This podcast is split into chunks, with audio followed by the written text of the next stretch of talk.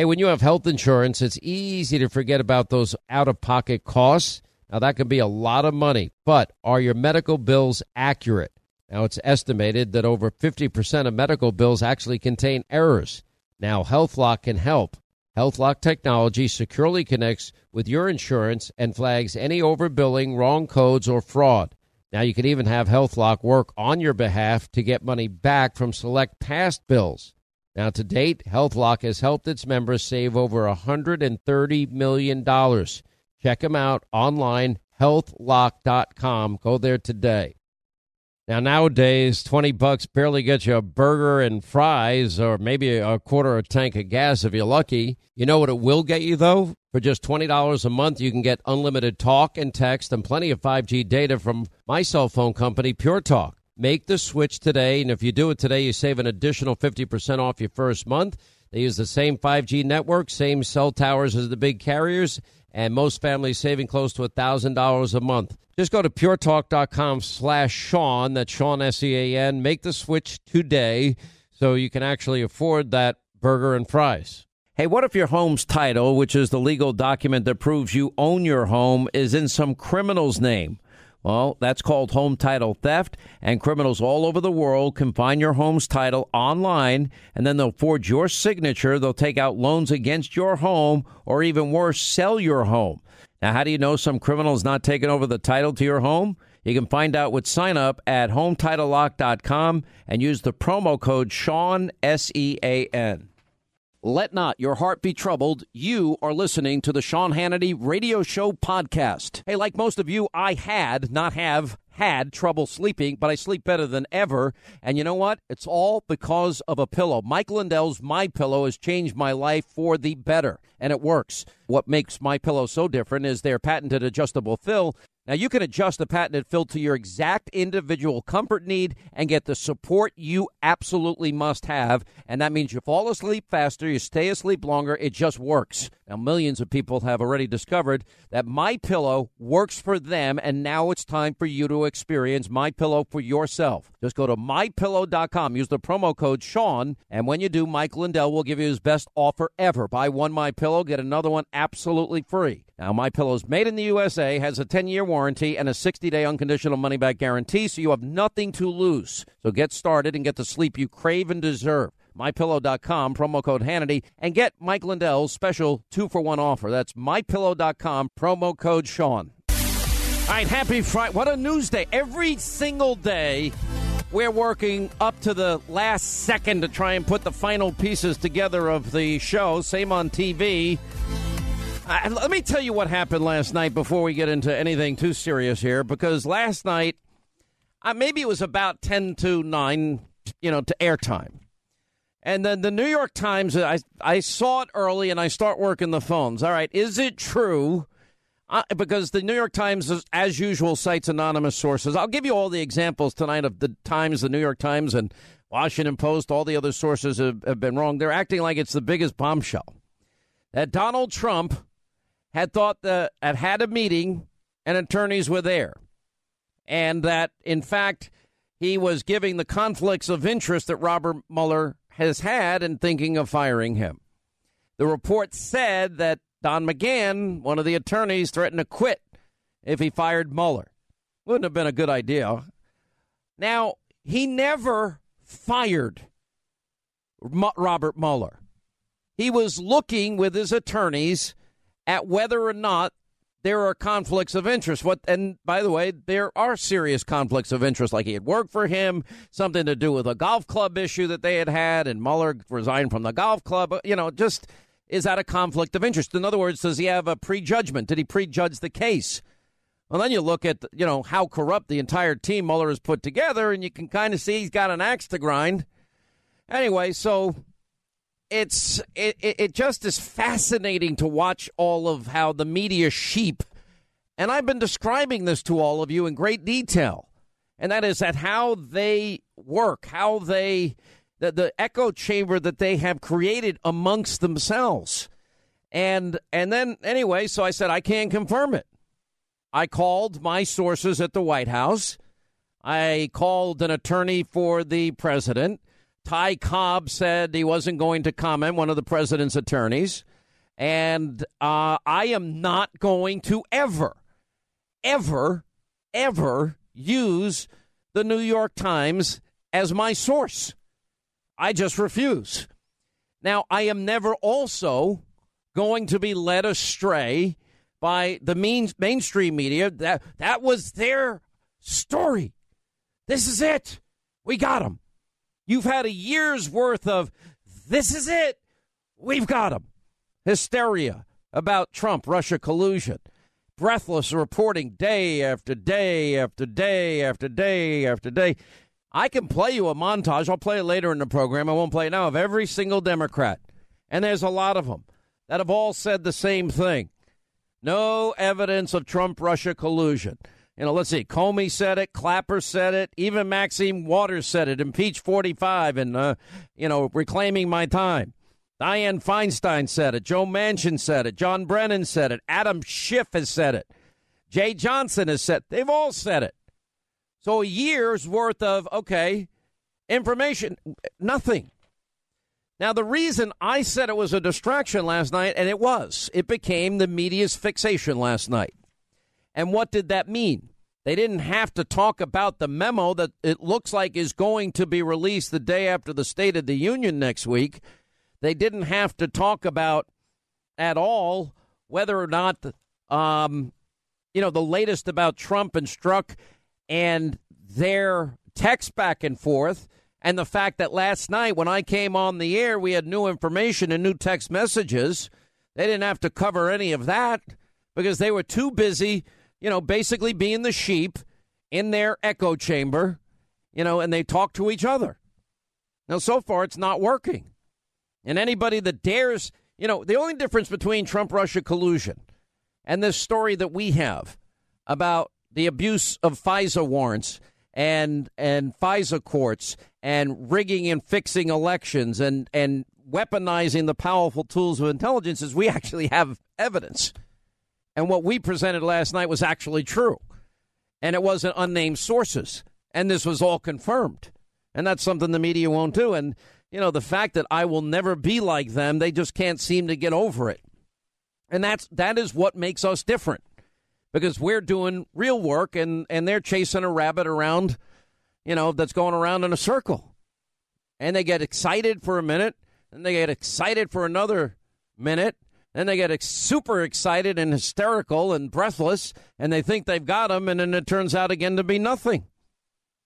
Now, let's just talk about this for a second. It's you know, first of all, it's an anonymous source, but now, great. Uh, when Ed Henry at the end of the show last night, I said, "Okay, Ed Henry, I trust Ed Henry. I don't trust the New York Times." But they claim Trump's motive was Mueller's conflict of interest. Well, okay, the, that alone does not constitute obstruction of justice. Under the statute, a corrupt purpose is required. Mueller's disqualifying conflicts is a legitimate purpose. It's not a corrupt one. In other words, for the president to look at conflicts of interest to see if this is a fair, you know, the individual appointed to such a powerful position has conflicts, to ask the question is not illegal. To do nothing is not illegal. So what they're saying, it's not obstruction. And the idiocy that you hear on on cable news programs, it that should take your breath away. The hysteria that you hear should take your breath away. You know, prosecutors would uh, would have to show that Trump intended to interfere or impede the investigation, and firing Mueller wouldn't stop the investigation. It would continue with someone else in Mueller's place, presumably someone that didn't have conflicts of interest. Now, by the way, none of this even happened. It, pers- Mueller would have been replaced with someone neutral, impartial. So that wouldn't constitute any interference that would be required for any obstruction case. Uh, my friend Gregg Jarrett spells all of this out in his latest column. And prosecutors don't have to show that Trump succeeded in obstructing the investigation of him by actually firing Mueller. An attempt to do so is sufficient, but a discussion about it with the White House counsel is not far enough to constitute obstruction of justice, especially when there really are conflicts. Now, if it went no further than a discussion, Well, that's not an attempt to obstruct. That would have to be some overt act with finality. That didn't happen. I mean, what what what the the, the, the absolute garbage that people are being fed by the news media, it should take your breath away because it's so bad. You know, look at all the things we reported last night that the rest of the media ignored. We reported two nights ago, we were the first to do it, that in fact the Department of Justice had tracked down the five months of missing text messages, and that is between Trump hating FBI agents Peter Strzok and Lisa Page. And Fox News also learned that at least four phones belonging to Strzok and Page had been recovered. Well, this wasn't being reported in the mainstream media.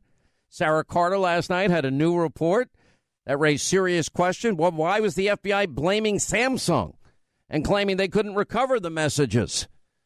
And the good news is that those messages, which are in that critical time period that I've been laying out for you all week in the Russia investigation, well, that stretched from the president's transition until Robert Mueller was appointed to a special counsel.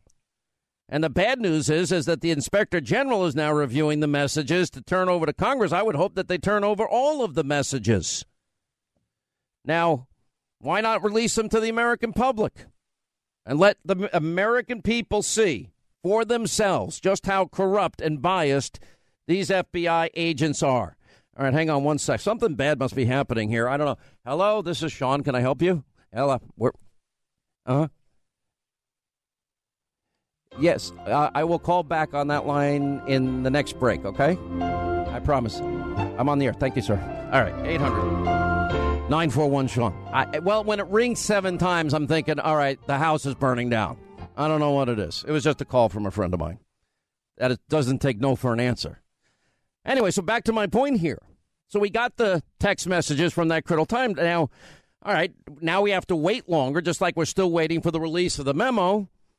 We got 50,000 total messages. Chuck Grassley released a new batch last night from February 25th. Lisa Page text Strzok one more thing. She might be our next president. The last thing you need is us go, going in there loaded for bear. Oh, we don't want her to hate us. You think she's going to remember or care that it was more DOJ than FBI? Strzok replies, I agree. Let's not piss her off. Oh, the same Strzok that's writing the exoneration before. I mean, think about it exoneration before investigation. The same Strzok that interviewed Hillary. The same Strzok that interviewed General Flynn. All right, now back in February, Strzok and Page already talking about going easy on Clinton with the investigation because they thought she would become the president. They were afraid she'd retaliate. They were afraid that was going to impact their careers.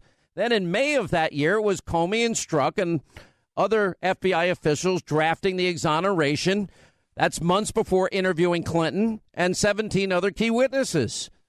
So this is a fact pattern, unlike the anonymous source story of the New York Times that never happened anyway. This is what the media is all up in arms. Hannity's not reporting it all. He doesn't take the New York Times at their word. Yeah, the New York Times treated me so fairly. Look at that beautiful cover of me on the New York Times Sunday magazine. I've never seen a cover that atrocious in my life. And people on Twitter last said, well, you posed for it. Okay, I was there for 35, 40 minutes. Hundreds and hundreds of pictures were shot. There was a better picture, but they didn't choose that one. And we got Strzok and Comey. Remember, they changed the language in the exoneration from gross negligence or gross negligence to extreme carelessness, getting rid of the legal standard so she couldn't. Anyway, the fix was in. They rigged it. Anyway, and the, the evidence the fix is in is overwhelming, just like the evidence she committed crimes was overwhelming. Then the pair start talking about, well, maybe we need a second special counsel to do the Clinton probe. You know, Page asks who? How about Patrick Fitzgerald? He worked on the Valerie Plame case, and he's the guy that screwed Scooter Libby because Scooter Libby wouldn't throw Dick Cheney down the stairs. Unbelievable. That's what we're going to pick? Unbelievable. And then Strzok says, You got to give me credit if we go with him. Really? And delay briefing him until I can get back and do it. Oh, he wants to brief him. In other words, give him his predetermined prejudice and bias. And then Strzok says, well, I could work with him again. And damn, you know, we'll get blank done. And Page follows, I know, we'll get blank done. Like I said, we've discussed uh, Boss and him yesterday. And then Strzok says, it frustrates me because Bill at a 715 brings up the whole matter in front of, well, a group of people who immediately goes to tell to John and tells him that Bill is stressed out because Bill thinks there's going to be a special prosecutor. Bill needs to learn not to talk to everybody about this when he's upset about it. And I guarantee that agent, while discreet, is going to tell at least a few people the Clintons were in the whole way. The whole thing was rigged. The whole thing was fixed. But that's not what the New York Times cares about or anyone else in the media. Don't worry, we'll continue to do their job. I'm not frustrated at all. I'm actually amused. All right, so the president had an amazing speech in Davos, America Open for Business. We're going to play part of it here. It's a privilege to be here at this forum where leaders in business, science, art, diplomacy, and world affairs have gathered for many, many years to discuss how we can advance prosperity, security, and peace. I'm here today to represent the interests of the American people and to affirm America's friendship and partnership in building a better world.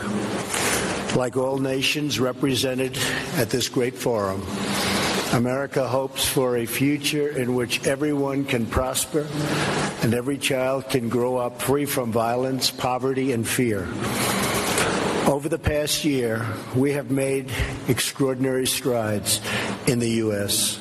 We're lifting up forgotten communities, creating exciting new opportunities, and helping every American find their path to the American dream the dream of a great job, a safe home, and a better life for their children. After years of stagnation, the United States is once again experiencing strong economic growth. Unbelievable. And you know what? You know what the sad thing is? I mean, last year's accomplishments by the president, nobody ever wants to talk about. The media doesn't want to talk about. You have top FBI agents involved in every aspect of every investigation that are on the record defending Hillary, protecting Hillary, wanting an insurance policy, knowing that they have decided Comey, Strzok, Page, McCabe, Loretta Lynch, all quote, according to these texts, knowing that they are never going to do a thing with Hillary no matter where the evidence brought that case. And we do know that crimes were committed mishandling classified information, destruction of classified information, obstructing justice, destroying subpoenaed emails, and destroying and, acid washing hard drives and and hammering of devices. These are all crimes. You know, at one point they talk about a special prosecutor. Strzok goes on. I'm sending redacted to the 8:30 with Jones so I can meet up with John. Who's the John? And did he go as uh, far as to talk about why we started talking about a special prosecutor? I don't think so. Discussion about a special counsel doesn't end there. And Page says to Strzok, hey, forgot to ask if you mentioned the whole special counsel thing to Andy, obviously Andy McCabe. So what it means is Strzok plays a key role, central role in the Clinton email investigation. He's the one exonerating with Comey before investigating. He's the one that interviews Clinton, and Page, a top legal counsel for McCabe. The fix was in, but the New York Times doesn't care. NBC News World Headquarters in New York. This is NBC Nightly News with Lester Holt. This is the CBS Evening News with Scott Pelley.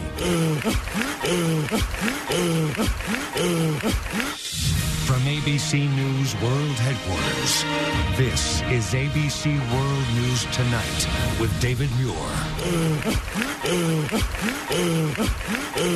This is Meet the Press with Chuck Todd.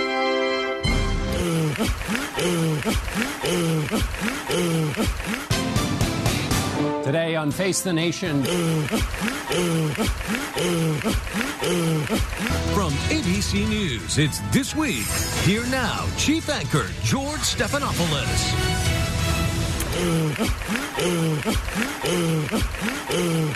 It's The Late Show with Stephen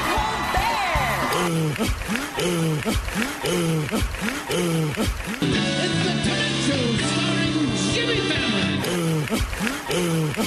From Hollywood, it's Jimmy. This is CNN Tonight. I'm Don Lemon. Good evening. I'm Chris Matthews in Washington. Uh, welcome back to Morning Joe.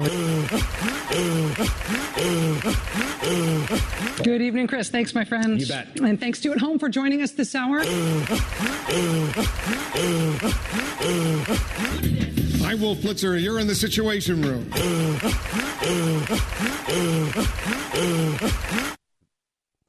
Ah, that's pretty much it. That's what you get every day, every night, 24 7, 365. It's unbelievable. Now, there's other stuff here. You know, she may be our next president. The last thing you need is is going in there loaded for bear. You think she's going to remember or care that it was more DOJ than FBI? Well, that shows uh, these two top FBI officials Strzok in Page, which wasn't covered, but was news last night. Wasn't covered by the media, most media.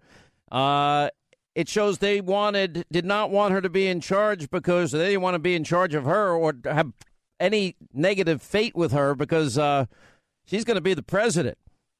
It's what they wanted. They wanted uh, her exonerated, so they exonerated her. You know, that's a political reason for not charging her. That is the very definition of obstruction of justice. When are these people going to get charged? You know, when are they going to get fired first, then investigated, then charged? I mean, these are the people. I mean, we know who to look at. Lisa Stru- Lisa Page, Peter Strzok, Andrew McCabe. Let's see, James Comey, Loretta Lynch. How do they all know ahead of time? Why would you write an exoneration ahead of time? You know, they thought the perfect person, Comey, can uh, can bounce off of this, indicating that Strzok and Page considered Pat Fitzgerald as the special prosecutor, which means they thought that there was sufficient evidence of wrongdoing by Clinton at one point, but they didn't want to be the ones to do it. Oh, what if she wins? Real profiling courage, by the way, when Loretta Lynch, you know, after she got caught in the tarmac with Bill Clinton talking for 40 minutes about grandchildren. Just like Hillary deleted 33,000 emails about yoga, a wedding, a funeral, and emailing Bill, who doesn't do email. A lot of lies being told, a lot of evidence being destroyed. And remember, it was uh, Loretta Lynch that's telling Comey it's a matter. It's not an investigation. And Comey, good soldier that he is, you know, he follows the order. Wasn't that nice? And uh, and there's even more.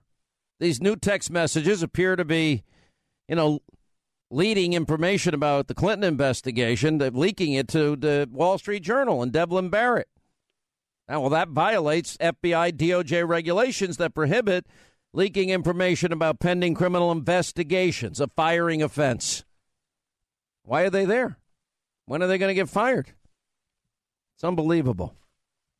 It's unbelievable. But that is where we are in the country. You know, my phone is ringing off the hook. All right, I'm on the air. I'll call you in 20 minutes, my friend Michael, okay? All right, bye. Yeah. Michael could be. I know my phone's blasted off the hook today. People know you have a day job. No, mo- you know. Well, we should tell my sister because my sister's the worst. Sweet baby James's wife, my sister Teddy. I met her. Lovely person. She's a, she's the she's so much nicer than me. It's ridiculous. I don't think anyone could be nicer than you. I know it's hard to believe, but she's much nicer than me. Boy, he really is. I'm glad a you're suck-up, cracking. isn't? Jesus. I'm glad. Well, he doesn't have uh, Sunshine uh, Senior to suck up on today, so I guess I'm the next. Well, he bo- wants- he wants I'm the next February boss. bonus. I guess I'm. What? You're not getting a February bonus. The bonus March. comes- no, you got two last year for a very specific reason. You're getting one this year. That was a uh, special it's an early circumstance. year. I, w- I wouldn't make any declarations. I'm making declarations now. I mean, you got an extra bonus last year, um, but uh, I think. Uh, why did you spend all your money at that stupid bar you go to, Coyote Ugly, already? Why? Why must it always come down to me spending my money at one? Well, why do you go you to- know where I spend at least two grand of it? Okay, where did you spend the two grand? for my final resting place. Jeez. Okay, that was real. yeah, That's so in, in, that's so uplifting. How you, old? You always tell us how to be old are you? How so old? to be prepared. How old are you? To, you're buying your your final resting place. I'm 44. You're 44, and you're thinking about where you want to be buried. oh, I know where I'm gonna be. I just have to. Okay, make where did you buy? Did you buy the plot? Oh, that was no. That was done. That was done years ago. So you bought the plot when you were in your 30s. Uh, my parents paid for it. All right, so They your parents that, gave but- you a but plot. As far as the arrangements, I have to do that myself. so what did you arrange for the two grand? What did you get for two grand? Well, I mean, this is, I just set up the account, so I don't I don't have the details of what I'm going to do yet. It's nice. well, what to if have you die? Well, now that you've paid the the funeral costs in advance, I mean, I would think that you want to at least get what you want. I think I know what I want. I don't want to be buried seven feet underground. And Well, I'll- it's well, gonna you know be- how much a golden coffin is worth? Jeez, no, I don't. I don't want a golden coffin. I want a mausoleum. Do you know how hard it's going to be to find you with you going out into the woods like an Indian chief? Well, that's the thing. I want to put it in a very remote place where nobody can find it. I'll build, build a big cement building, and it'll say Hannity's America. You know, he lived and played hard. America. In a Hannity's desolate America. woods somewhere that no one can find. Well, why? Yeah, I mean, that's. I don't want to be buried underground, and I don't want to be burned either. I think it needs a new name though.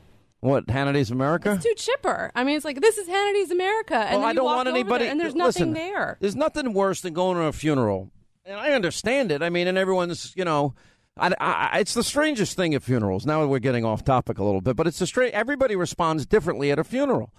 I mean, I have seen funerals, and you can't judge how somebody felt about the dead person based on their reaction at the funeral. Because some people are laughing and telling old funny stories about the person, and and I would rather people do that than sit around crying and moping that I'm gone. And Jason's only going to be crying because he's not getting his bonus that year. Because I'll be. You better hope I not. I don't die in November because that screws you for your yearly bonus. Yeah, it does. That would be awful.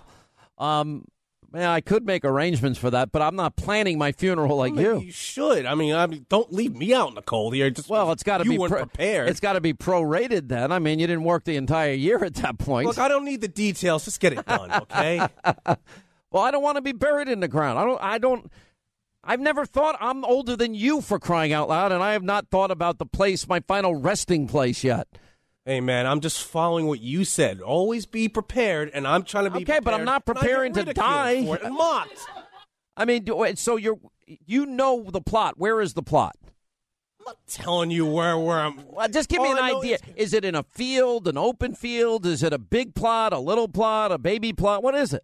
No, it's it's a nice it's a nice average human being plot. It's So on, it- it's on a nice little incline. Oh, you're on the incline, so when the mudslide comes, your your coffin's going to be floating downhill. That's going to You've be a great painted moment. picture of my coffin Yeah. floating down like a street, or Right. Something. You what is the matter it, with you? And you started with a two thousand dollar coffin. Let me tell you how it works at funeral homes. You go in, they take you down and look at the coffins, and there's the wooden box. You can buy that for you know five hundred bucks, thousand bucks, or there's no intermediate. Or if you really love the person, you're going to spend ten thousand on the real coffin, and that's what it comes down to. So either you're going to be a cheapskate and not love the person, or you're going to be nice and get the nice coffin. Sounds like a huge waste of money. Why is that a waste of money? I mean, first of all, I don't. you don't want your family put paying a foot in the bill for that. Those things are expensive. All right, I have insurance for all this crap, so it's not a big deal. Just just to be clear, when you tell us to be prepared, you mean for life, not for death. I'm thinking about living a few more years if it's possible. If God would grant me some more life, I would like to take it. And if you're going, it's not in New York because then none of us are I don't dead. want to die in New York because it's 10% on top of the 40% federal estate double tax. In other words, all the money that I've been able to save after they steal 40% of it from the federal government, 10% from the state government, then you pay another 40% for the federal government. They get another bite at your apple and then another 10%. Yeah. So if I lived in Florida, there's no estate tax. But Governor Cuomo needs that money to send illegals to college for free. Well, well, apparently he was bragging about that last week. Unbelievable. All right, we have an update, by the way, on the memo. This is a senior intelligence source now has told Fox News that the plan, as of now, is to release the FISA memo mid late next week. That sounds like Wednesday or Thursday of next week. According to the source, The letter from the Assistant Attorney General Stephen Boyd asking Chairman Nunes to hold off releasing the memo is the last straw, and the Republican leadership, the source says, is finished with the DOJ. And now there's clear evidence that the FBI and DOJ are trying to obstruct the investigation, and there's a possibility Boyd might be, get called. Uh, I assume before one of these congressional committee and ask who told him to send the letter. The source says I don't believe he had permission to send that letter. So we'll watch that with some detail. According to the source, no one is excited over the prospect of releasing the memo written by Devin Nunes and Trey Gowdy. It's a sad day for the country, the FBI and DOJ, but the American people deserve to know the truth, just like we deserve the 50,000 texts. You know, what all of this means is, well, number one, we should have a special counsel. You know, we should be looking. Hillary Clinton's email server investigation should be reopened now that we know the fix is in. I would open an investigation into fixing the primary with Bernie Sanders. First witness would be Donna Brazile. Next witness would be Debbie Wasserman Schultz. Are we going to live in a country where you can rig primaries? Apparently, the, those are Donna Brazile's words. Then I want to know. Then I want to ask questions of Comey and McCabe and Strzok and Page and Loretta Lynch. How did they know that there was never going to be anything done to Hillary Clinton? Why were they writing the exoneration? Then I want to bring in a whole group of people about the dossier issue, and I want to know why they didn't corroborate at Fusion GPS. They, they never verified any of the crap that Christopher Steele put in it. But later we found out that they were, you know, trying to work with the Clinton campaign as to where to leak the information that they never corroborated as true. And then I want to know, I want to talk to the Clinton people. Well, who paid, who approved of the $12 million between the Clinton campaign and the DNC money that Hillary was controlling to this lawyer to pay for the phony Russian propaganda. That was then used as the basis for a FISA warrant. Then I want to talk to the FISA judge. Then I want to talk to Rod Rosenstein. I want to ask Rod Rosenstein if he extended the FISA warrant after 90 days and uh, why would he ever do that? Because you're supposed to justify such an expansion. We know top ranking officials at the DOJ, FBI have abused America's powerful tools of intelligence. And that was based on a lie that was paid for by an opposition candidate. Now, I want to see the memo. I want to see the rest of the text messages. We know it was about using intelligence to influence an election. They never thought Donald Trump would become president. And the deep state of bureaucrats there thought that they could subvert the will of the American people. And then when they couldn't, they just continued to spy on an incoming president. No liberal, no mainstream media. They're not talking about rank and file FBI you know, uh, we're not talking about rank and file, that as the mainstream media is accusing us of. I love the FBI. I love intelligence people. Thank you for your service to your country. But I don't like corruption and abuse of power and obstruction of justice. I don't like elections being rigged either. And I don't like phony dossiers being used to spy on Americans. Anyway, 800 941 Sean, our toll free telephone number. We'll have more on this. Sarah Carter and Dan Bongino at the top of the hour. Later on, Larry Kudlow on the great state of the economy. President an awesome trip in Davos. We'll get to that. Hannity tonight at 9. And I was just thumbing through an article about Harvey Weinstein and a lawsuit by, I guess, his assistant. It is so disgusting. It, it he walked around naked all the time. He apparently needed uh, ED shots constantly, and she had to procure that for him. You know, he'd make uh, messes all over his couch, and it was her job to clean it up. And then the crap he would say to this poor woman is so disgusting, nobody would ever say it. I'm like, what's wrong with people? And this, this, you know, between that and everything else that you hear about these people, what is wrong with some of these people? They, it's like there's evil and sickness all tied into one. Oh, in that sense, it's just it's awful. Any woman living in those circumstances, you need to you need to document it and absolutely get to the bottom of it and sue them. My advice. Anyway, quick break. Right back. We'll continue. Uh, but Mr. Clapper then went on to say that, to his knowledge, there was no evidence of collusion between members of the Trump campaign and the Russians. We did not conclude any evidence in our report. And when I say our report, that is the NSA, FBI, and CIA, with my office, the Director of National Intelligence, that had anything, any reflection of collusion between the members of the Trump campaign and the Russians. There was no evidence of that in our report. Was Mr. Clapper wrong when he said that? I think he's right uh, about characterizing the report, which you, you all have read. We did not include any evidence in our report, and I say our, that's NSA, FBI, and CIA with my office, the Director of National Intelligence, that had anything that had any reflection of collusion between members of the Trump campaign and the Russians. There was no evidence of that included in in our report. Have you seen anything either intelligence briefings, through intelligence briefings, anything to back up any of the accusations that sure. you've made? They have the documentation that they did the hacking. The hacking. On the DNC. Right. And on some of us, you know, that But the collusion, though? No, we have not. Do you have evidence that there was, in fact, collusion between Trump associates and Russia during the campaign? Not at this time. Have you seen anything that suggests any collusion between the Russians and the Trump campaign?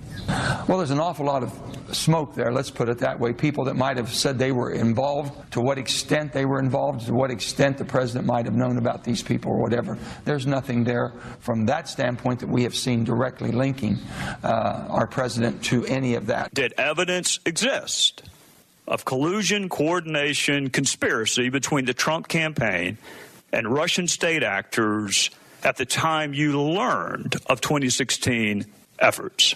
I don't know whether or not such collusion, that's your term, such collusion existed. I don't know. The big questions, of course, is is there any evidence of collusion you have seen yet? Is there? Listen, there is a lot of smoke.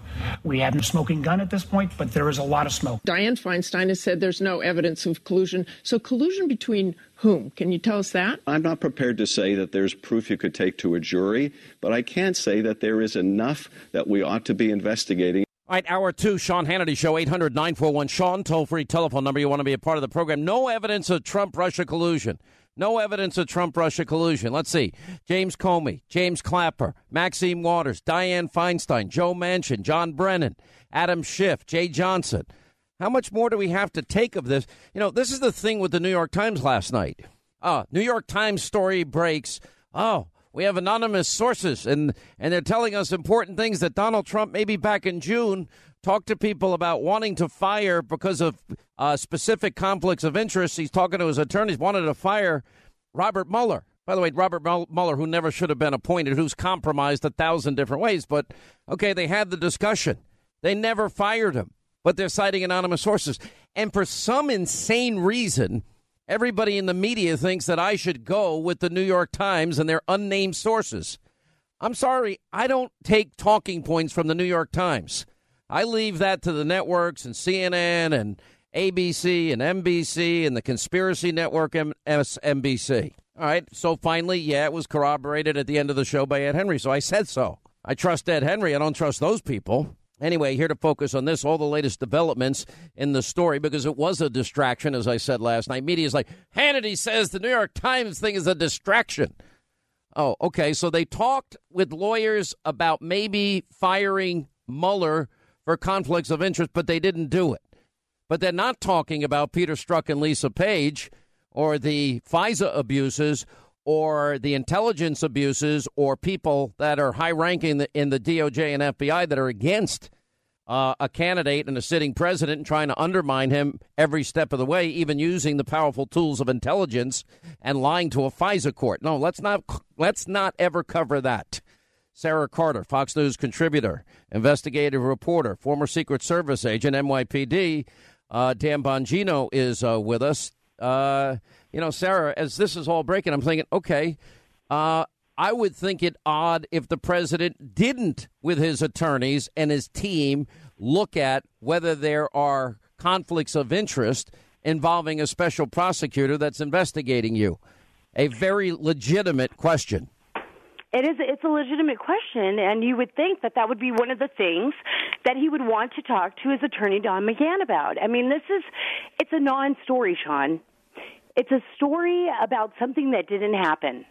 Well, and I think that- that's what we need I mean, to that's do. the whole thing. It's just like if Donald Trump, Dan Bongino, asked somebody, "Well, who'd you vote for?" Uh, You know, this now becomes 24 hours of an echo chamber in the liberal media that again is ignoring the biggest story in their lifetime. Sean, let's be crystal clear about what's happening here. Okay, the media collusion, the collusion narrative is dead. It's as dead as a doornail, and you know why it's dead? Because there's no collusion. You can say two plus two equals seventy-six all you like. Eventually, someone's going to get a calculator and an abacus out and find out it equals four. The collusion narrative's dead. The media now needs to shift to the obstruction narrative, which is another nonsensical narrative. Make no mistake, this leak was timed in the story yesterday to strategically move from one fake narrative, collusion, to the next, which is obstruction, and the, as Sarah said, and accurately so, a story about a non-story that didn't happen. This is a step to doing that. They absolutely no. And look at the news that we did have last night that nobody reported that and and we had broken the story the night before and the Justice Department has tracked down the 5 months of missing text messages between uh, Trump hating FBI lovers Peter Strzok and Lisa Page. And we also learned that at least four phones belonging to Strzok and Page had been recovered. And Sarah, last night you broke a broke some news that is raising, I think, serious questions about why the FBI was blaming Samsung, and they claim they couldn't recover the messages. Uh, Well, and that's it's such an important story, Sean, because we knew, and FBI agents. I mean, when you, when you're covering crime, when you're covering U.S. intelligence, you know that the most important tools that they have are their ability to retrieve text messages, the ability to retrieve emails, even when these people, criminals and others, try to delete them. And so the biggest question coming out of from all the FBI and law enforcement officials were, how is the FBI saying that they don't have these? How are they is the DOJ saying that they can't retrieve these because of a technical glitch? What kind of technical glitch could cause this?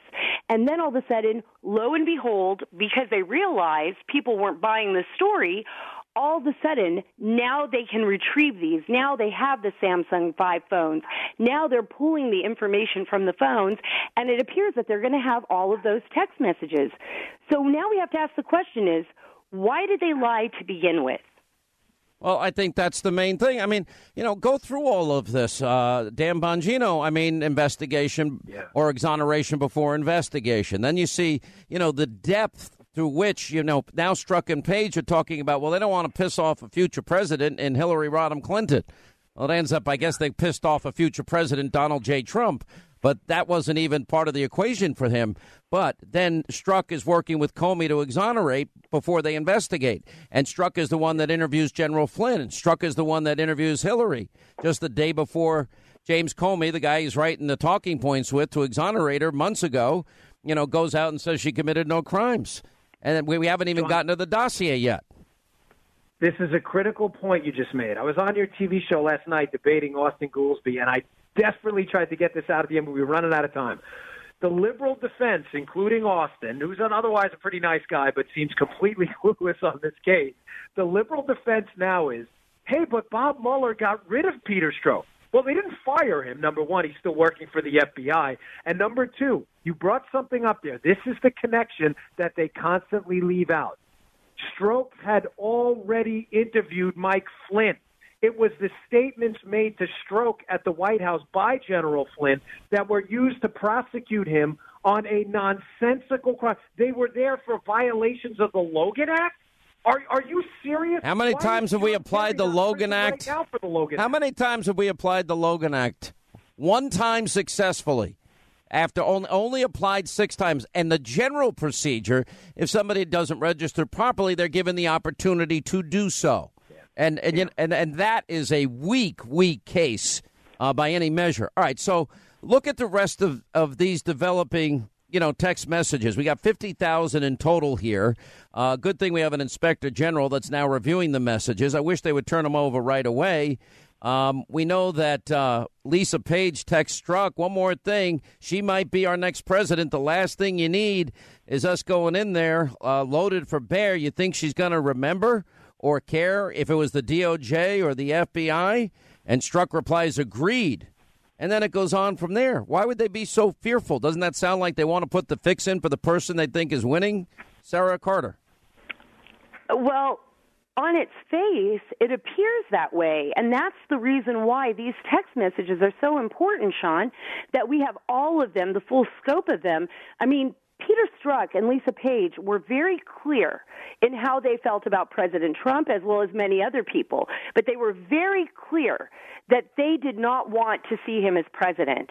And we know now, based on their text messages, based on the actions of former FBI Director Comey, based on what we are hearing with regard to other people on the seventh floor of the FBI, that there is some serious concern that the scales of justice were tipped, that they were tipping them in favor of Hillary Clinton, and that they were willing to move away from what seemed like a very strong case for gross negligence and possibly many other acts of criminality uh, in order to see that happen, in order to see her become president. And I think that in the end, they all believed that Hillary Clinton would be elected president. I mean, it seems very clear from Peter Strzok and Lisa Page's conversations, what we've seen so far, that they believed that up until right before the election when they start questioning whether or not she is going to be able to win and they start discussing the insurance policy. Let's talk This about that more when we get back. Investigations are so important. And the latest text between Strzok and Page ignored by the media. And we'll talk about when we expect to get this memo. I would assume after the State of the Union next week. All right, as we continue, Dan Bongino and Sarah Carter are with us. You know, the extent the media ignores this is unbelievable. All right, so we've been calling release the memo, release the memo, and now there's being pressure put, as I understand it, uh, Sarah Carter, on the Department of Justice not to allow the intelligence community to release the memo we all deserve to see. What's the latest on that? Well, it doesn't appear that that's going to happen because uh, the House Intelligence Committee is going to stand firm on moving through with a vote, is what I've been told. So once the once the House Intelligence Committee mo- pushes the vote to make this public, then it'll go to the President of the United States. Now, the President will have five days to decide whether or not to release the document to the public.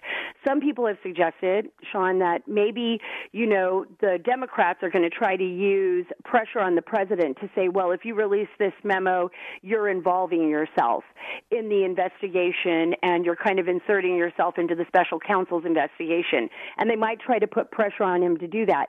Now, I have been told that that's not going to work, that uh, the president uh, will more than likely just allow the memo to go public. But remember, this is going to be a fight because now the Dems themselves have written their own memo to contradict. So it's building up a little bit of momentum. They're getting a little bit of time to kind of, uh, I guess, backtrack and go after the Republicans on this.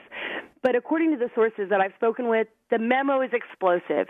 The memo is detailed, and of course, they're going to have to redact some of that classified information, but it's detailed enough to expose severe FISA abuse in relation to the case of the 2016 election.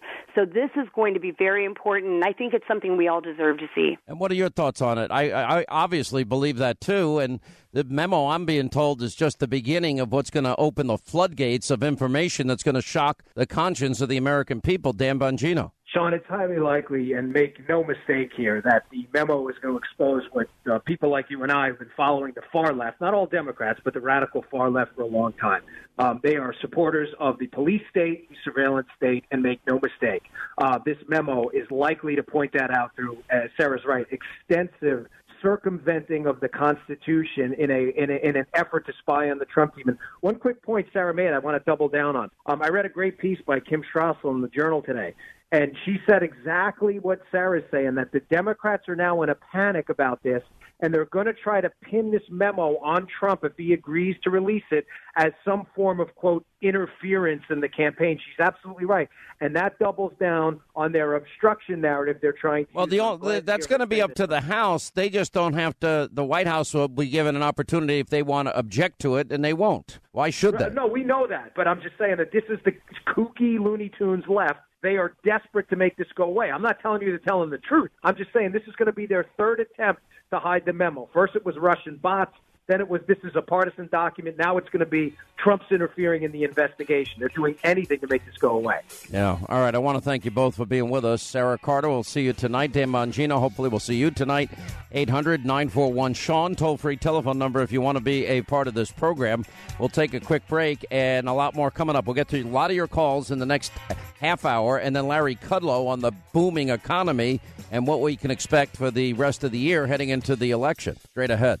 All right, 25 now till the top of the hour. 800 941 Sean, toll free telephone number. You want to be a part of the program. Uh, all right, let's get to our phones. Mike is in our nation's capital, the swamp, the sewer, Washington, D.C. What is up, Mike? How are you? Glad you called. Hey, thanks, Sean. I was curious about the two FBI agents, Peter Strzok and, and uh, Lisa Page. I think the names are. You know, are, is anybody paying attention and watching over them? Are they are they lawyering up? Because none of that whole thing makes sense. We have five months that we just got back. I mean, why? Oh, I guarantee you, I don't know who their lawyers are. We did find out one of Comey's lawyers is the Columbia professor that he used to leak uh, information, government information that he shouldn't have leaked to get the special counsel. Uh, that's an interesting choice because, oh, then he wouldn't be able to testify against his own client. So that's number one. Number two, uh, I think all of these people are lawyered up. Every one of them. They have to be. But think about it. Five months of, of texts were missing. When Mueller found out, supposedly they were released because of texts. All right? But then clearly Mueller just said bye. He didn't look into it. He's supposed to prosecute if he sees something. He should have looked and said, wait a minute, five months are missing. We should have never had five months missing because Mueller should have got those five months before we even knew they were missing. Yeah, of course. I mean, the whole idea that we went through this period of this week thinking that we were never going to get him is ridiculous. And this was, this all happened last summer. Well, exactly, exactly. So that that's really troubling. I haven't heard anybody discuss it in that light. All right, I've got to roll. Uh, thank you so much, Mike. We appreciate it. Uh, let's say hi to Rod in California. Rod, how are you? Glad you called. Mr. Hannity, first time caller. I appreciate everything you do, and you're a great American. Oh, thank you. Here's my question. My question is if Rod Rosenstein and Peter Strzok and Lisa Page and James Comey and Loretta Lynch and Bob Mueller are all cut from the same cloth, why hasn't anybody asked for or seen any of the emails or any of the texts or any of the communications of Bob Mueller for the year prior to him becoming the special counsel? Well, I think that's a great idea. I mean, wouldn't you like to know what uh, what his specific, you know, points of view are? I would, absolutely, absolutely. I would. I, I would like to know about his emails, maybe to Clapper, or maybe his uh, emails or text to Brennan, also. Yeah, I'd like or Brennan or Clapper. Uh, I'd like to get look after this. I want to know why. You know, we have a, a UN ambassador, Samantha Power. You know, basically unmasking a person a day and saying, well, I never asked for that." Well, then who did? Hmm. I'd like to know about the surveillance, the lack of minimization, the unmasking, the leaking of raw intelligence. Then I want to know all about Uranium One. I want to hear what the what the FBI informant that spent six years in Putin's network, a year and a half before they signed off on on the Uranium One deal, and they knew there was bribery and blackmail and corruption and all sorts of money laundering and kickbacks going on. And I want to know why Mueller didn't stop that too. I want to know the answer to a lot of questions, but you know, I, I often tell people I can only fight so many people at one time. And in this particular case, this is so detailed, I can only deal with one of these major controversies at once. But we're going to get right into the next one, and then the next one, and then the next one. And I've been signaling to everybody this this is a massive amount of information that will be coming our way in this next year. It's going to be huge. Every day is going to be new information. I can tell you that. Well, keep up the good work. All right, my friend. We're trying. We're trying to do our job. Uh, all right, back to our phones. Uh, let's say hi to Thomas, is in Alabama. What's up, Thomas? How are you? Glad you called. Thanks for taking my call, Sean. Uh, listen, I just wanted to run something by you here and, and let you tell me if I'm way out in left field here. I really think there are three reasons why the left, the Democrats, would not want to pursue impeachment on Trump. Let me run through them real quickly here. Number one, the backlash. I mean, I think there'll be a backlash bordering on a revolution if you remove a duly elected president for anything short of treason or something of that nature. Number two, I think it obviously establishes a horrible precedent that should make the members of both parties sort of shudder if you can remove a president just because essentially you disagree with his ideas. But what may be the most compelling reason is number three, if you take out Trump, then you have Pence, who is probably more conservative than Trump is, but without the baggage. So they can no longer attack him because of the tweets. They can't attack him because of the sexual innuendos and all those things. But you have a more conservative person in the White House at that point than Trump. So what do they gain by removing Trump? Listen, that's not going to stop the crazy left. Now, look, they used to be blue dog Democrats, conservative Democrats. You know, that's a, that that species of Democrat or species is extinct. You know, used to have, um, you know, back in the day, people like Zell Miller, a more conservative Democrat, a more reasonable person. I guess the closest you got to that is at least Joe Manchin pretending to be, but he always ends up voting the wrong way anyway. And um, you know, but as a Scoop Jackson Democrat for those of you that might be a little older. But though they don't exist anymore. And uh, if anything, the Republican Party has has gone way to the left, and conservatives now are viewed as extreme. But conservatism used to be the Republican Party. The Republican Party's lost a lot of their identity and a lot of their fight. And I know they've done some good things last year, but they need to do a lot more and a lot more quickly. But the question is, what does the left gain by removing Trump? Well, the left gains, they think it's a big victory. I think they've convinced themselves in their little echo chamber all the things they say about him is true. I think they're not going to listen to a doctor. I mean, when you got Dr. Liberal Joe over at Conspiracy TV and one of people closest to Donald Trump during the campaign saying he's got early stage of dementia. He repeats the same stories over and over again. His father had it and it's getting worse and not a single person who works for him doesn't know he has early signs of dementia. This is so unbalanced. This is so uh, he is not well. He looked like a thug. He looked like a goon. You look at the handshake. Uh, you look with look look at this. Just what a thug! It's, but it's just what an embarrassment. Look, he's mauling him like an idiot. They see no talent. They see absolutely nothing behind the eyes that they can work with. I, this is not funny. This is really bad. Just for the record, we're all really nervous. This presidency is rotten all the way to the core and right to the top. Totally unprepared for the job of being president, unfortunately, not knowing what he does not know. And possibly uh, unfit mentally. Sorry.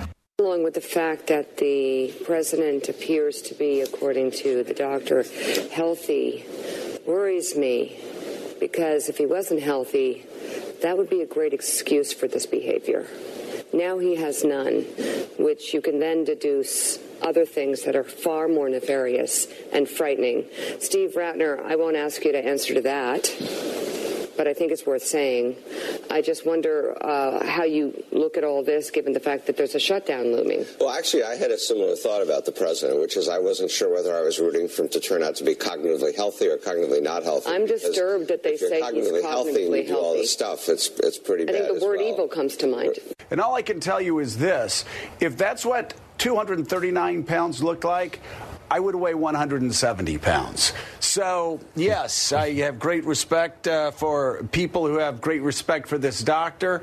Uh, but if that's what 6'3, 239 pounds looks like, uh, it's a shock to me. Uh, yeah. Only because uh, people I know very well that are 6'3 and weigh close to 239 pounds look like they weigh about 30 or 40 pounds less than that. Yeah. Well, taking the doctor at his word, though, in terms of the testing and stuff, that is um, actually yeah. truly frightening. It, it, leaves the options um, as to what's going on in a very bad category. Yeah. Dr. Mika Brzezinski, I mean, you know, why would you need a real admiral doctor, you know, giving an exam to the president? They know so much better. They're so much smarter. Well, but but again, my point is, you take out Trump, you replace him with Pence, and and, and I think the I think the Republican and then we lose. Uh, but but there's no reason to take out Trump. That's the point. This has been oh, a year's. Th- th- this is an effort by those that thought they knew better. A to keep Hillary in the race. B to use Hillary's bought and paid for lies as an effort to spy on Trump and his campaign, and then to spy on a president elect and undermine a president elect. And if we don't get to the bottom of this, then we've lost all control of our electoral system.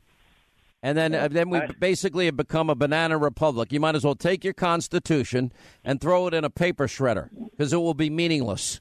And in many ways, well, there's been many violations of the law, many constitutional violations, and what they have done here is outrageous. And they never thought they'd get caught because they never thought he'd win. Well, I couldn't agree with you more. And but my my point is is that I guess it falls in that category of be careful what you ask for, because mm. uh, they they may not get what they're looking for, even assuming that they are able to pursue this uh, vendetta against Trump. All right, thank you for your call. We appreciate it, Thomas. 800 941 Sean is on number. Uh, David is in Tampa, Florida. David, hey, how are you? Glad you called. How you doing today, Sean? I'm good, sir. What's going on? Happy Friday. I just want to let you know that I work in auto parts, and within the last eight months, every other part I sell people is made in America now. What did it used to be?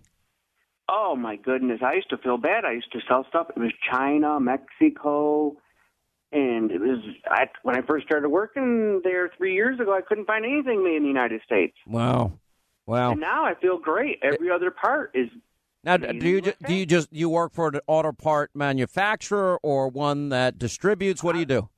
Auto parts store. People come in, they need you know auto parts. I sell them with whatever. You know, I I know this sounds many years ago, and I'm like aging myself here, but the years that I used to buy, I bought a two hundred dollar for uh, Ford Econoline van that used to be owned by the Providence Gas Company and run on natural gas, even back at the time, back in the day and I used to work on that car all the time.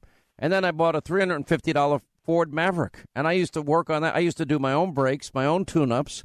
Um, I used to, you know, the the solenoids used to break on those for some reason, like every other week. Um, and I just I I painted cars. I did bondo work, body work, and I used to love it. I don't know why now. Now, as my family says, you won't even undo a light bulb. I'm like, well, I would if I had time. I just don't have a lot of time. But I, I love doing that work, and I spent a lot of time in uh, auto parts stores and, and a lot of time, believe it or not, in junkyards. It was amazing. It's like a, I don't know, one man's trash is another man's cash. But I used to go in there, and if I needed a starter, I'd go in there and I'd, I'd pull it out of the junkyard. It was great. Anyway, I know that's probably too much information. Uh, appreciate it. Listen, I'm glad you, you reported that, David. That's really important. After years of stagnation, the United States is once again experiencing strong. The stock market is smashing one record after another and has added more than $7 trillion in new wealth since my election. Consumer confidence, business confidence, and manufacturing confidence are the highest they have been in many decades. Since my election, we've created 2.4 million jobs, and that number is going up very, very substantially. Small business optimism is at an all time high. New unemployment claims are near the lowest we've seen in almost half a century. African American unemployment has reached the lowest rate ever recorded in the United States, and so has unemployment among Hispanic Americans. The world is witnessing the resurgence of a strong and prosperous America. I'm here to deliver a simple message. There has never been a better time to hire, to build, to invest, and to grow in the United States. America is open for business, and we are competitive once again. The American economy is by far the largest in the world, and we've just enacted the most significant tax cuts and reform in American history. I mean, think about what the president just said there that there has never been a better time to hire, to build, to invest in the U.S. than right now. Now, how is that statement factual?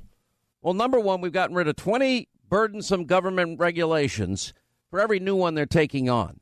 And those regulations that impacted every single corporation in this country, you know, like the energy sector in particular. I mean, now that he's opened up ANWR, now that he's uh, opened up uh, coal mining, now that he's opened up fracking, now that he's an all of the above president because energy is the lifeblood of our economy. You got to understand what that means for jobs. The energy sector, they pay a lot. They pay truck drivers a lot of times a hundred grand a year if you work overtime. That's serious money. You know, if you're making 30, 35, 40 grand a year and you transfer over, they'll even train you in many cases. That's real money for real people, and we're not dependent on foreign oil. All right, we'll take a break. We'll talk about the economic boom under Trump. Larry Kudlow is next. News Roundup Information Overload. Coming up next, our final news roundup and information overload hour. We are freeing our businesses and workers so they can thrive and flourish as never before. We are creating an environment that attracts capital, invites investment, and rewards production. America is the place to do business. So come to America where you can innovate, create, and build. I believe in America. As President of the United States, I will always put America first, just like the leaders of other countries should put their country first also. But America first does not mean America alone.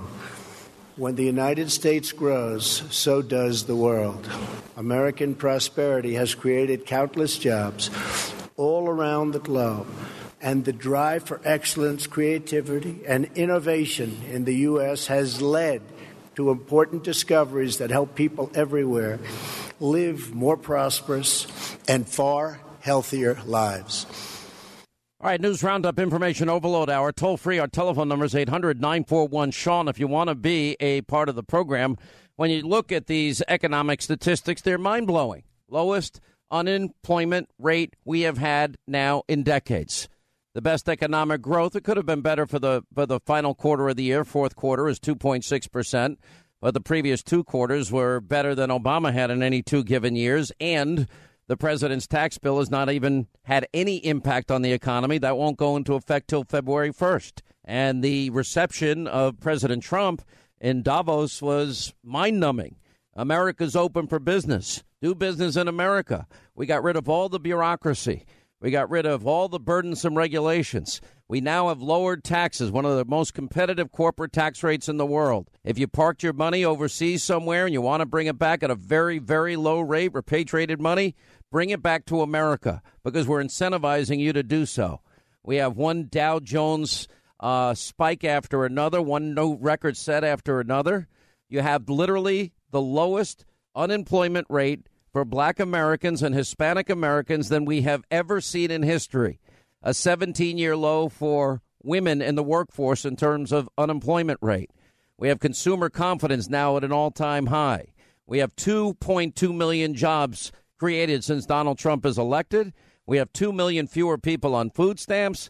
And you can see the engines of the economy are just, just roaring and getting ready to explode. We've seen this before. We've seen it under President Kennedy in his time because he followed the same economic plan as did Ronald Reagan. Reagan cut the top rates from 70 to 28 percent.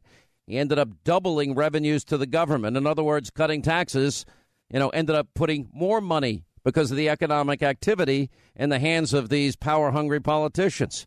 But it also created 21 million new jobs and at the time was the longest period of peacetime economic growth in our country's history. Can we do it again? Why not? Absolutely. Certainly, the last eight years of economic statistics under Obama have been atrocious. I mean, just look at it. The numbers speak for themselves 13 million more people uh, in, uh, on food stamps, 8 million more in poverty. He doubled the national debt, accumulated more debt than every other president before him combined. Had the lowest labor participation rate since the 70s, the worst recovery since the 40s, lowest home ownership rate in 51 years under Obama. Now we have a housing explosion beginning to emerge. So obviously, what presidents believe and philosophies they adopt and, and policies they adopt have a big impact on businesses. I could say the single best thing that we'll benefit from in the years to come is going to be the president opened up ANWR and the president saved the coal industry and the president is allowing fracking and all the above and, and pursuing new technologies.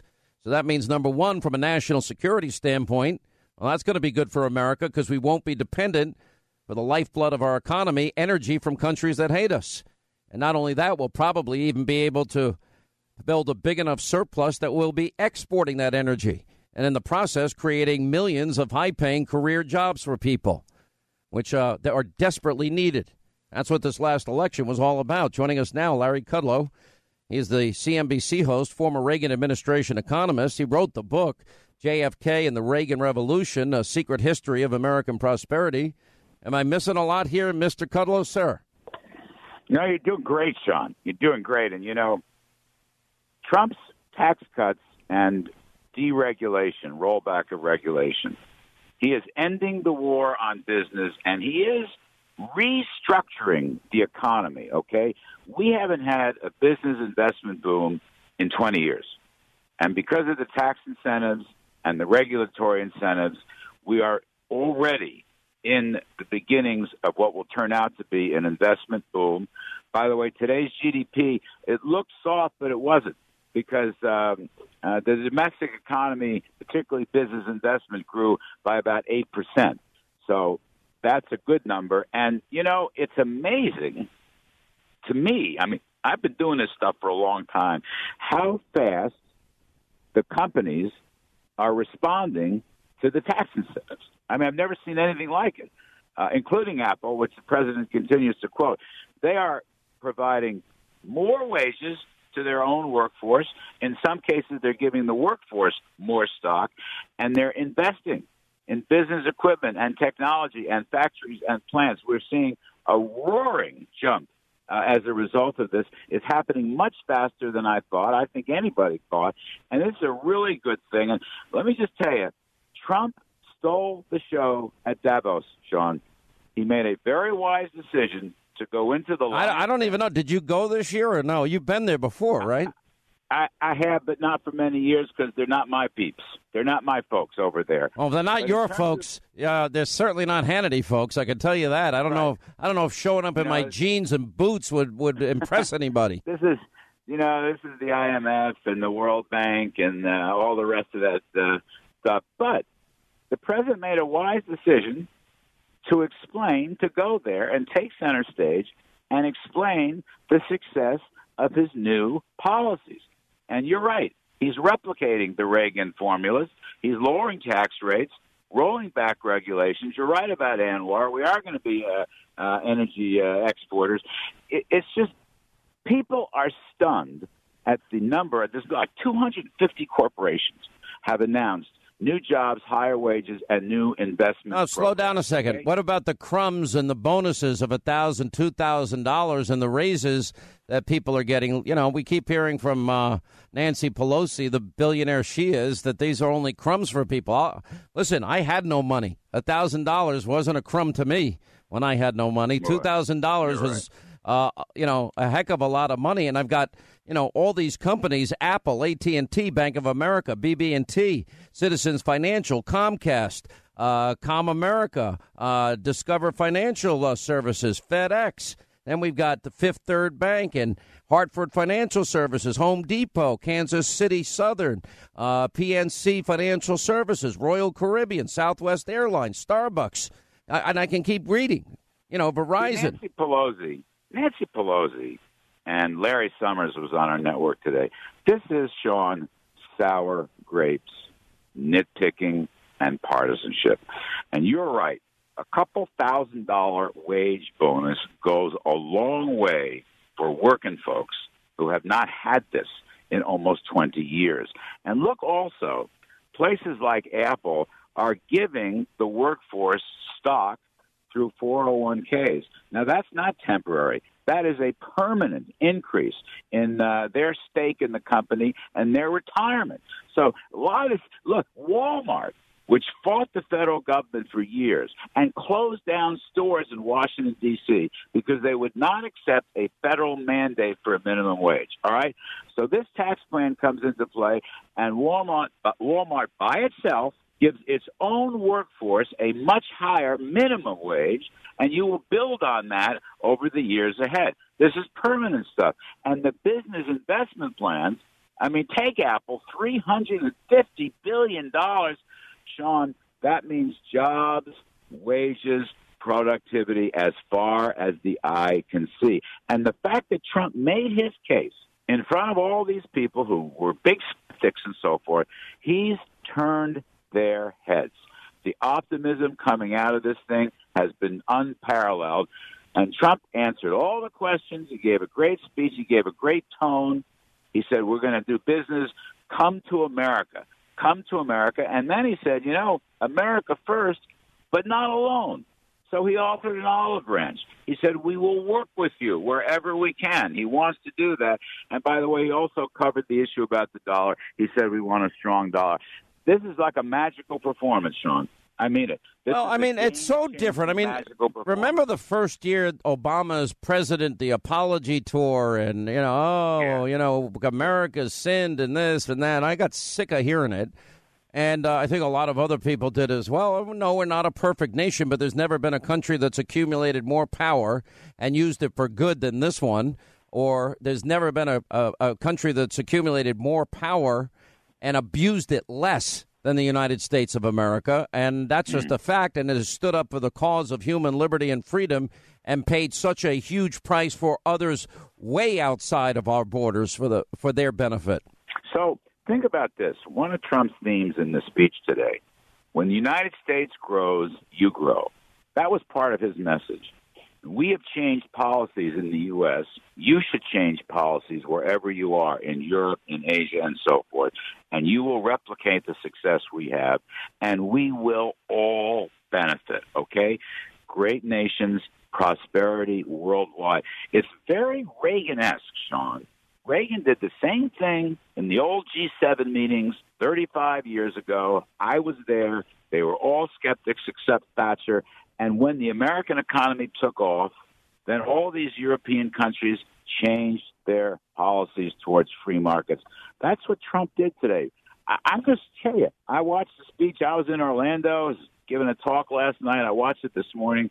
It just blew me away. Crisp, clear. America is open for business and investment. You know, I know it's this is wonderful the thing. I know this is what you care about the most, but then you see you know everything that I'm covering every night on radio, on TV, and everything I cover here on the radio. You see now uh, a bunch of people that tried to arrange it. That number one, Hillary didn't get indicted, so she would be the next president, even though she had committed felonies and crimes. And then, of course, a phony Russian propaganda dossier that was used to manipulate the American people, try to rig that election, and then it's used as the basis for a FISA warrant against an opposition candidate and an incoming president. You've seen a year worth of Trump Russia collusion nonsense with no evidence ever. And here we are. I mean, he's still fighting back. And the media still is, you know, uh, antagonistic towards him as he's been towards any president in my lifetime. Well, I'll tell you this the only message the Democrats have is all this garbage about Russian collusion.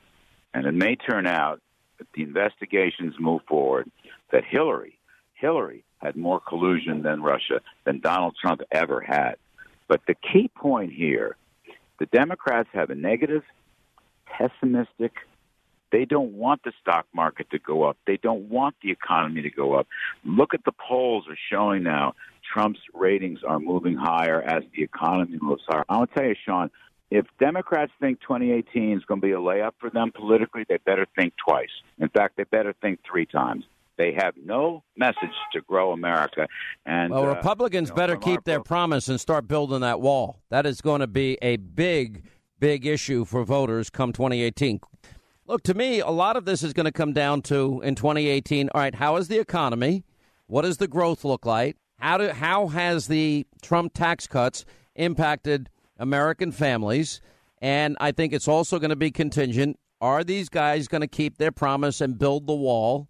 And and uh, can we see it by November of 2018? Can we see two or three hundred miles of new wall?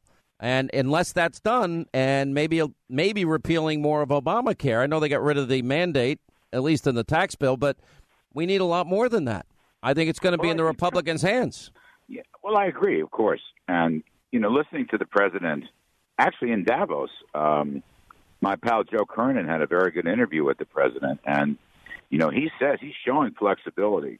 on the immigration question uh, with respect to the Dreamers, but he is not going to allow that to be the only measure we take to reform immigration. He wants the wall. He wants, you know, better border security wherever it works. Sometimes it's a wall, sometimes it's a fence, sometimes it's other kind of barriers, some kinds of drones. Sometimes it's going to be a better placement of the law. He promised people. a big, beautiful wall. Yep. I, I think he's going to get started on that. I think he can win that issue. All right, I got to roll. Thank you, Larry Kudlow. When we come back, uh, we're going to play the president's speech from Davos. Uh, we didn't have time in, earlier in the program, but I think it's really worth listening to because at the end of the day, don't we all want more money in our pockets? Don't we all want more economic opportunity? Don't we? Wasn't this election about the forgotten men and women? We're going to play that next. And Hannity tonight on the Fox News Channel. Hope you'll join us, 9 Eastern. So the president's reception in Davos was spectacular, and he has now said America is open for business. You care about the economy in the U.S.? I want to play a speech for you. I'm here today to represent the interests of the American people and to affirm America's friendship and partnership in building a better world. Like all nations represented at this great forum, America hopes for a future in which everyone can prosper and every child can grow up free from violence, poverty, and fear. Over the past year, we have made extraordinary strides in the U.S. We're lifting up forgotten communities, creating exciting new opportunities, and helping every American find their path to the American dream the dream of a great job, a safe home, and a better life for their children. After years of stagnation, the United States is once again experiencing strong economic growth. The stock market is smashing one record after another and has added more than $7 trillion in new wealth since my election. Consumer confidence, business confidence, and manufacturing confidence are the highest they have been in many decades. Since my election, we've created 2.4 million jobs, and that number is going up very, very substantially. Small business optimism is at an all time high. New unemployment claims are near the lowest we've seen in almost half a century. African American unemployment has reached the lowest rate ever recorded in the United States, and so has unemployment among Hispanic Americans. The world is witnessing the resurgence of a strong and prosperous America. I'm here to deliver a simple message. There has never been a better time to hire, to build, to invest, and to grow in the United States. America is open for business, and we are competitive once again. The American economy is by far the largest in the world and we've just enacted the most significant tax cuts and reform in American history. We've massively cut taxes for the middle class and small businesses to let working families keep more of their hard earned money. We lowered our corporate tax rate from 35% all the way down to 21%. As a result, millions of workers have received tax cut bonuses from their employers in amounts as large as $3,000. The tax cut bill is expected to raise the average American's household income by more than $4,000. The world's largest company, Apple, announced it plans to bring $245 billion in overseas profits home to America their total investment into the United States economy will be more than $350 billion over the next five years. Now is the perfect time to bring your business, your jobs, and your investments to the United States. This is especially true because we have undertaken the most extensive regulatory reduction ever conceived. Regulation is stealth taxation. The U.S., like many other countries, unelected bureaucrats, and we have, believe me, we have them all over the place. And they've imposed crushing and anti business and anti worker regulations on our citizens with no vote, no legislative debate, and no real accountability. In America, those days are over. I pledged to eliminate two unnecessary regulations for every one new regulation. We have succeeded beyond our highest expectations. Instead of two for one, we have cut 22 burdensome regulations for every one new rule. We are freeing our businesses and workers so they can thrive and flourish as never before.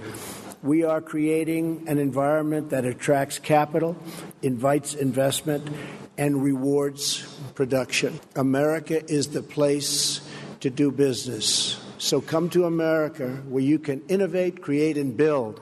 I believe in America. As President of the United States, I will always put America first, just like the leaders of other countries should put their country first also. But America first does not mean America alone.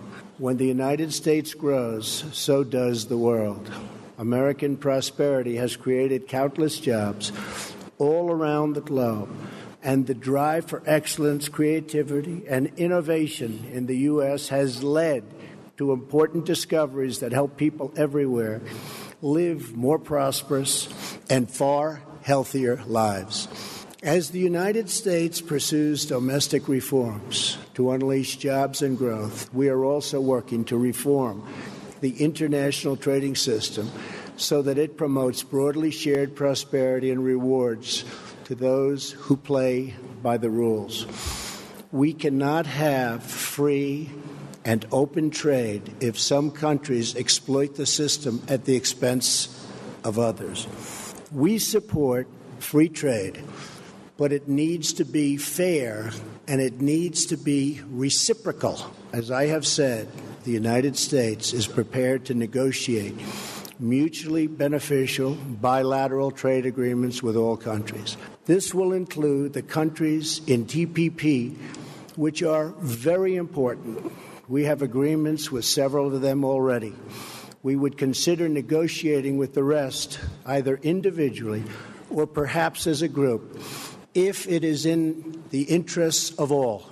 My administration is also taking swift action in other ways to restore American confidence and independence.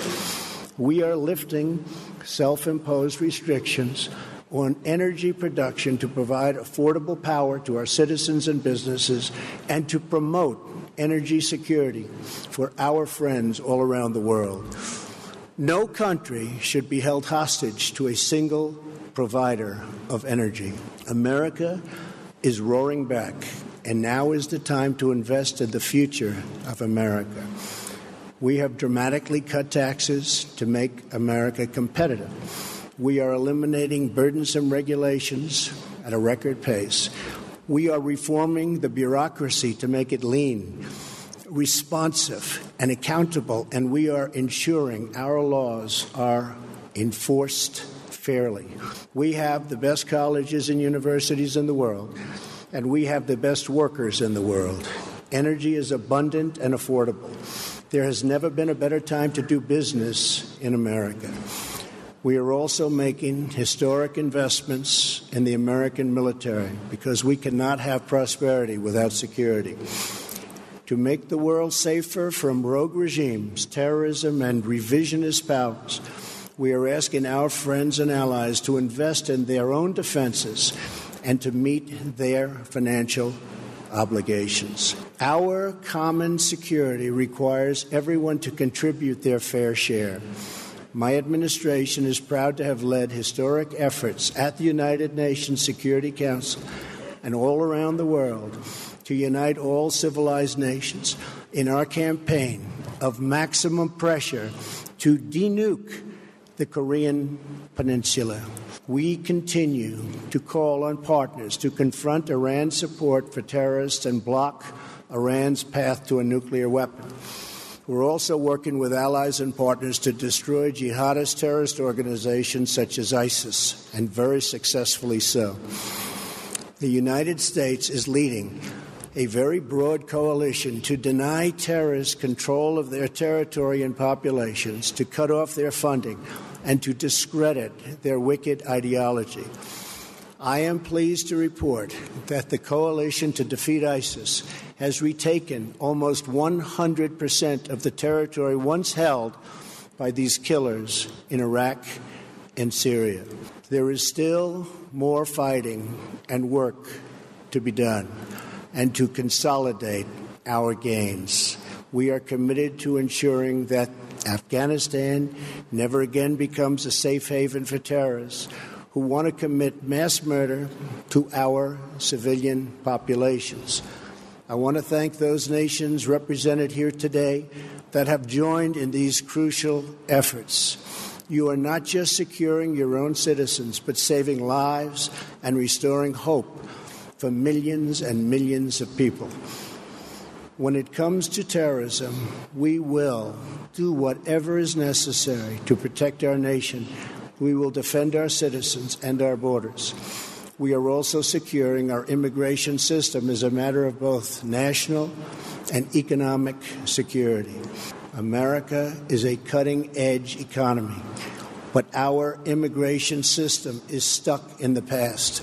We must replace our current system of extended family chain migration with a merit based system of admissions that selects new arrivals based on their ability to contribute to our economy, to support themselves financially, and to strengthen our country. In rebuilding America, we are also fully committed to developing our workforce.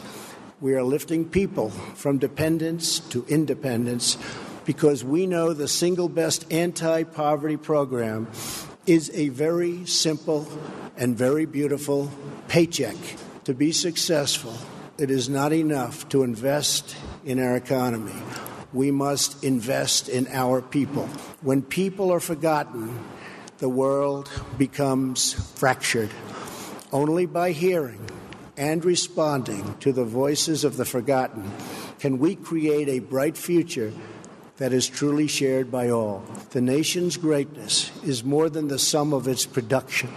A nation's greatness is the sum of its citizens, the values, pride, love, devotion, and character of the people who call that nation home. From my first international G7 summit to the G20, to the UN General Assembly, to APEC, to the World Trade Organization, and today at the World Economic Forum, my administration has not only been present, but has driven our message that we are all stronger when free.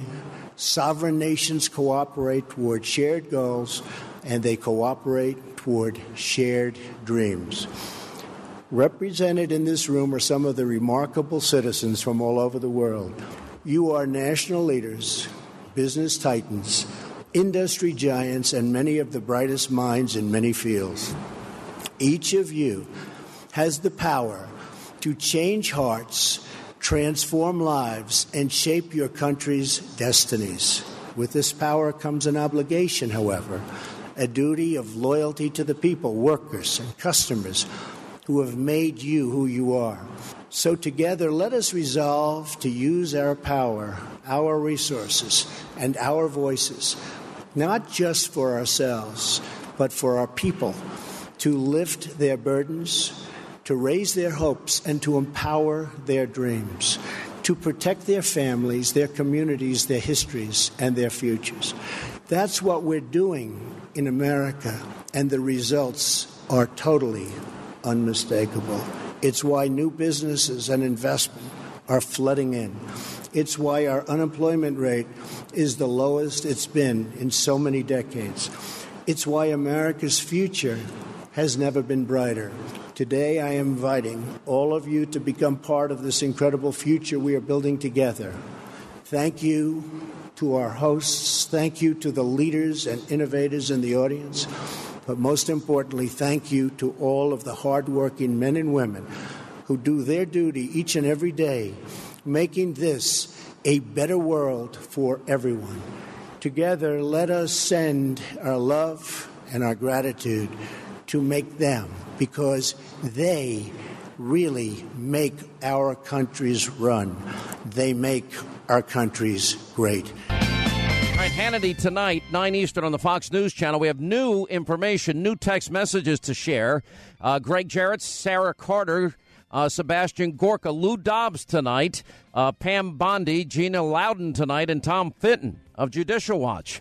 We have full, complete coverage. News I promise you're not going to get anywhere else because the news is abusively biased. We'll stay on it. I promise we're not giving up. Release the memo and release all the texts. Hannity at 9. Have a great weekend. We'll see you tonight at 9 back here Monday. Hey, if you want a firearm that is easy to transport, you got to check out the U.S. Survival Rifle from our friends at Henry Repeating Arms. Now, it is a portable rifle that you can put together, take apart in just minutes. And then when you're not using it, you can store the parts in the little case that it comes in. It's so small you can store it pretty much anywhere, and it's light enough to carry everywhere. Now it comes in black and two different camo patterns, and you can pick one up for three to four hundred bucks depending on the finish. Check out their videos. Go to their website. It's one word, henryusa.com slash survival. And while you're there, make sure you order their free catalog. Now, Henry makes more than 200 rifles and shotguns and revolvers, all made in America, all backed by a lifetime satisfaction guarantee and the best customer service in the business. Go to their website, henryusa.com.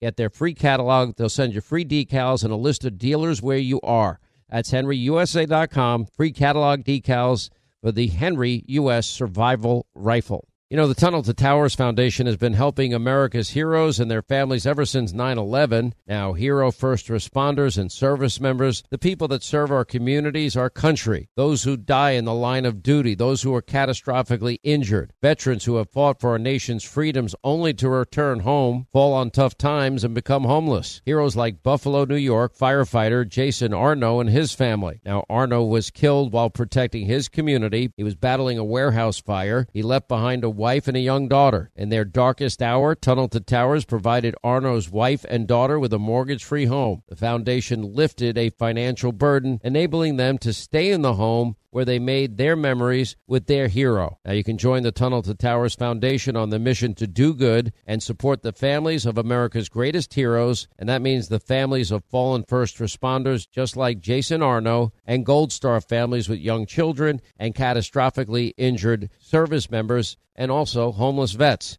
Please commit to $11 a month. Go to their website, the letter T, the number 2, the letter T.org. The letter T, the number 2, the letter org for the Tunnel to Towers Foundation. Hollywood is under siege from an external force. Now, the same Hollywood that sold the American dream, they are now making nightmares a reality. Many major films make choices to appease the Chinese Communist Party to be distributed in China. Now you can join Tiffany Meier, an investigative reporter in the Hollywood Takeover brought to you by the Epoch Times, where she reveals how the CCP exerts control over some of the major studios. Now don't miss the most important documentary about Hollywood yet, and for a limited time you can watch the first 10 minutes for free at hollywoodtakeover.com slash Sean, S-E-A-N.